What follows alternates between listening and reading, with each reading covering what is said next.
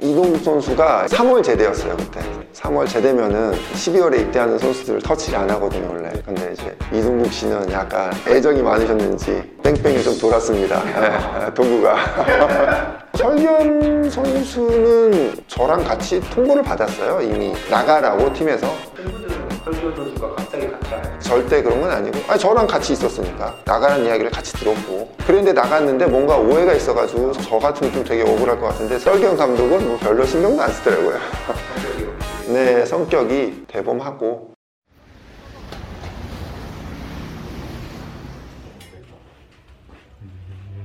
안녕하세요. 전 프로축구 선수 권정혁입니다. 네 반갑습니다. 네. 한국인 최초 유럽 진출 골키퍼 K리그 최장 거리 골 기록 보유자 가장 마지막으로 골 넣은 골키퍼시고요 근황이 어떻게 되세요? 네, 저는 은퇴하고 주식회사 스포이시라는 회사의 대표이사를 지금 하고 있습니다 저도 취준생일 때 지원할까 말까 막 했는데 그러셨군요 지원하시지 그랬어요 스포츠 회사인 건 알겠는데 네. 어떤 회사인지 스포츠 영상 쪽, 스포츠 마케팅, 그리고 또 하나는 스포츠 CSR 쪽으로 일을 하고 있습니다. 이번에 K리그랑 같이 이렇게 하는 게 있으시죠? 프로축구 연맹에서 사회공헌 활동으로 드림어시스트라는 사업을 작년부터 하고 있는데 저희 회사가 그 사업의 운영사이기도 합니다. 출연하는 뭐 많은 분들이 계시죠 뭐 조원희 선수라든지 조원희 선수랑은 그 2002년 때 네. 이제 울산연대 있을 아 때 맞아 맞아 맞아 조원희 씨가 그때만 해도 까마득한 연습생이었는데 곧 정치인으로 나가도 될 정도로 인지도가 높아져서 멘토단을 관리하는 역할 그쪽을 저희 회사가 담당하고 있어서 대부분의 멘토분들이 저희 회사랑 직접적으로 연관되어 있으신 분들이시죠. 처음에 어떻게 축구를 시작하게 되셨는지 3학년 때 반대항 축구대회 같은 걸 했었어요. 거기서 잘하는 아이들을 축구부로 이제 뽑아오는 건데 거기서 좀 눈에 들었는데 근데 좀 분위기도 무겁고 운동도 힘든 것 같고 학원도 가야 되는데 너무 바빠가지고 안 한다 그러고 도망 다녔어요. 아니 그러면 오늘 한 번만 하루만 해보라고 아이 하기 싫은데 왜 하라 그래 이제 안- 아무튼 했어요. 하루 했는데 재밌더라고요. 그래서 그날 88년 3월 초부터 17년까지 딱 30년 선수생활 그때도 골키퍼였나요?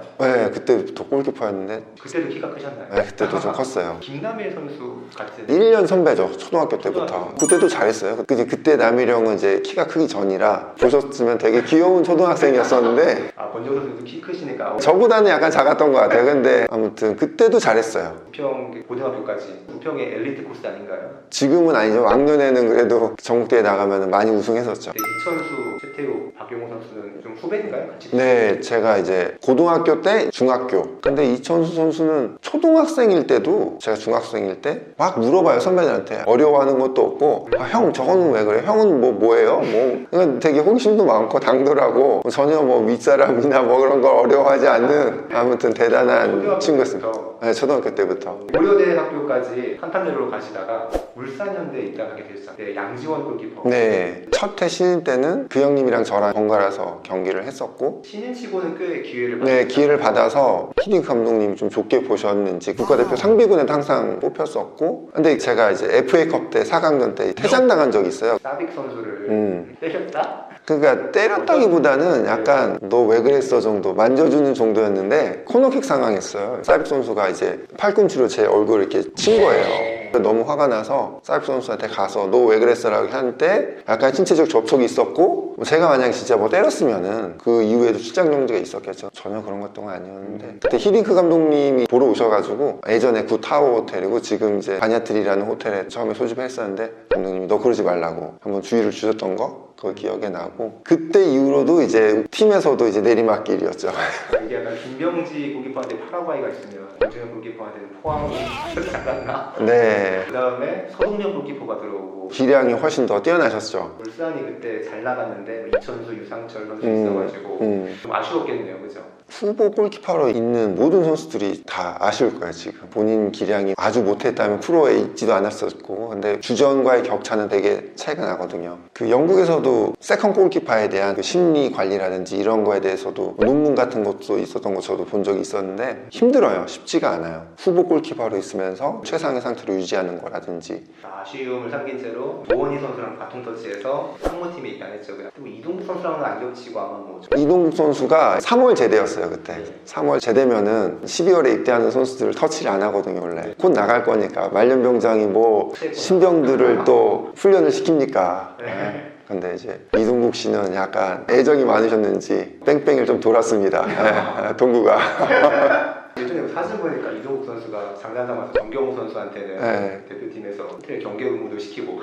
아 근데 그 장난이 아니었던 것 같아요. 그때 그 동국이가 약간 많이 못 뛰다가 두 번째 시즌에 많이 뛰셨던 걸로 첫 해에는 내셔널 리그 뛰었었어요. 내셔널 리그라도 이천 상무에서 한 14경기를 뛰니까 살아나더라고요, 경기력이. 그 다음에도 일부 리그에서 다시 뛰었는데 잘했어요. 팀이 꼴찌였었는데도 경기수보다 실점수가 적었으니까. 그래서 이제 연봉도 이제 많이 올려서 포항으로 가게 됐죠. 제 축구 인생에 제일 인기가 많았을 때였어요. 한 7개 팀에서 먼저 연락이 오고 포항에 입단하셨는데 정성룡, 신화용 골키퍼 에이전트 분이 좀 유명하신 분이었는데 포항 감독도 너를 원해. 저를 이제 구슬렸던 거죠. 근데 저는 좀 너무 순진했던 건데 이제 포항에 딱 갔는데 에이전트 말과는 다르게 파리아스 감독이 저를 처음 보더니 어 너 어디서 왔니? 그러는 거예요 이게 뭐지? 아 이제 내가 잘못 왔구나. 에이전트한테 낚였구나. 갔더니 정성룡 골키퍼가 많이 잘하던가요? 그때 당시에는 이제 막 신인급이었는데 그 프로에서도 이제 어떻게 보면 제가 더 뭐 있었는데 기회를 좀 못 받았고 그때부터 외국에 좀 가야겠다라는 생각을 했어요. 또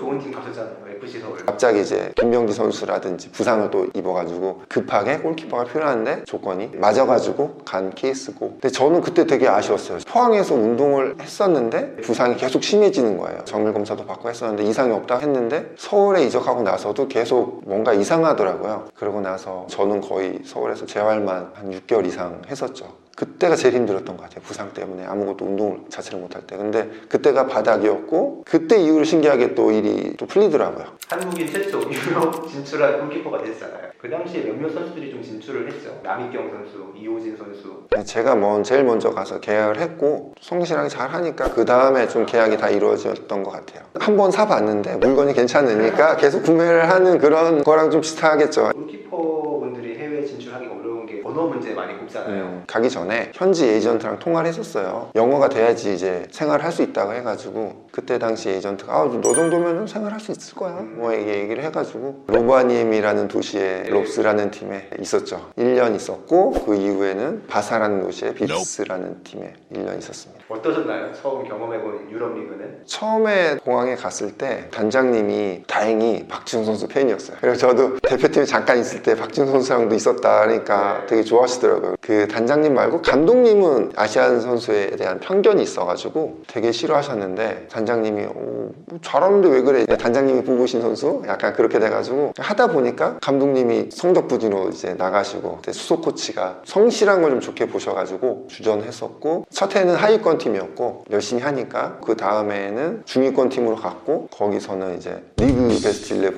네네 네, 됐었어요. 그래서 아무도 안 알아주지만 어? 한국에서는 그래도 개 인적으로 되게 뿌듯하더라고요. 그리고 그때 아마 제가 축구를 제일 잘했던 것 같아요. 그 당시 유럽에서 더 이렇게 남을 수는 없었나요? 남을 수도 있었고 스웨덴 리그로 한 단계 더 좋은 리그로 갈 뻔도 했어요. 그래서 실제로 계약한다고 이렇게 3대 3으로 앉았었어요. 했는데 마지막에 갑자기 뭔가 조건이 좀 변하는데 그때 제 스웨덴 에이전트가 다른 팀에도 오퍼가 있다. 5시간 동안 이제 스톡홀름 쪽으로 옮겼어요. 갔는데 이제 거기서 또 뭐가 좀 안 맞으면서 계약이 안 되면서 이제 다시 돌아왔고 그러다가 인천이랑 또 계약이 돼가지고 커리어가 이어진 거죠.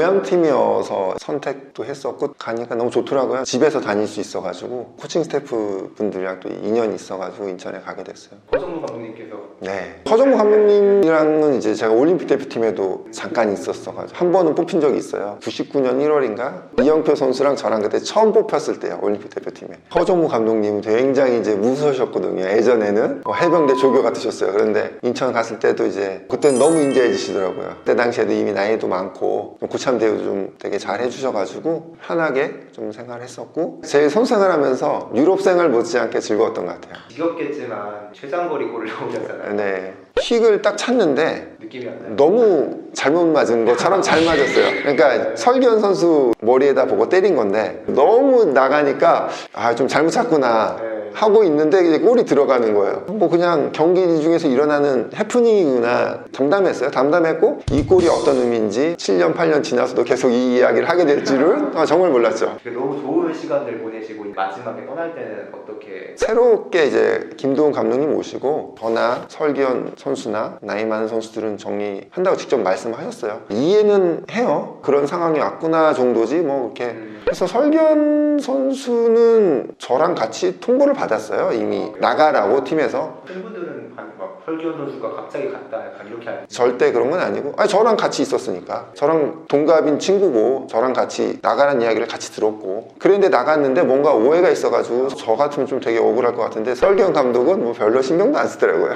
성격이 확실히. 네 성격이 대범하고. 핀란드 시절이랑 인천 시절이랑 언제가 더 좋으셨나요? 아마 이제 바닥에 있을 때 다시 살아났을 때가 되게 기뻤었던 것 같아요. 핀란드에 딱 갔었을 때 물론 이제 변방이죠. 그 축구로 치면은 그렇게 좋은 리그가 아님에도 전 되게 너무 기뻤어요. 기뻤고 경기도 뛰고 하니까 선수로서 한번 정말 외국에서 뛰어보는 게 꿈이었는데 뛰니까 뭐 1년 전만 해도 부상 때문에 운동도 제대로 못하다가 이렇게 원하는 일이 일어나니까 어, 너무 행복하더라고요. 그리고 팀 떠나가지고 광주 FC, 경남 FC, 뭐 네, FC 네. 하셨는데 팀을 이제 많이 옮겼지만 마지막에 보너스라고 생각해요. 나이가 들어서도 손상을 할 수 있다는 거에 너무 고마웠고 물론 이제 스타 선수로 좀 유명한 상태에서 좀 잘하면서 하면 좋겠지만 제가 좋아하는 일을 할 수 있다는 것 자체로 즐거웠던 것 같아요. 광주에서는 그 남길 감독님이 굉장히 전술적으로 뛰어나세요. 전술적으로 정말 배울 게 많구나. 부천은 제가 먼저 연락을 드렸어요. 제가 이제 인천 있을 때 스카우트 하셨기 때문에 다른 팀에서도 오라고 했었는데 어차피 이브리브그 내려가는 거 집 가까운 데서 하고 싶다.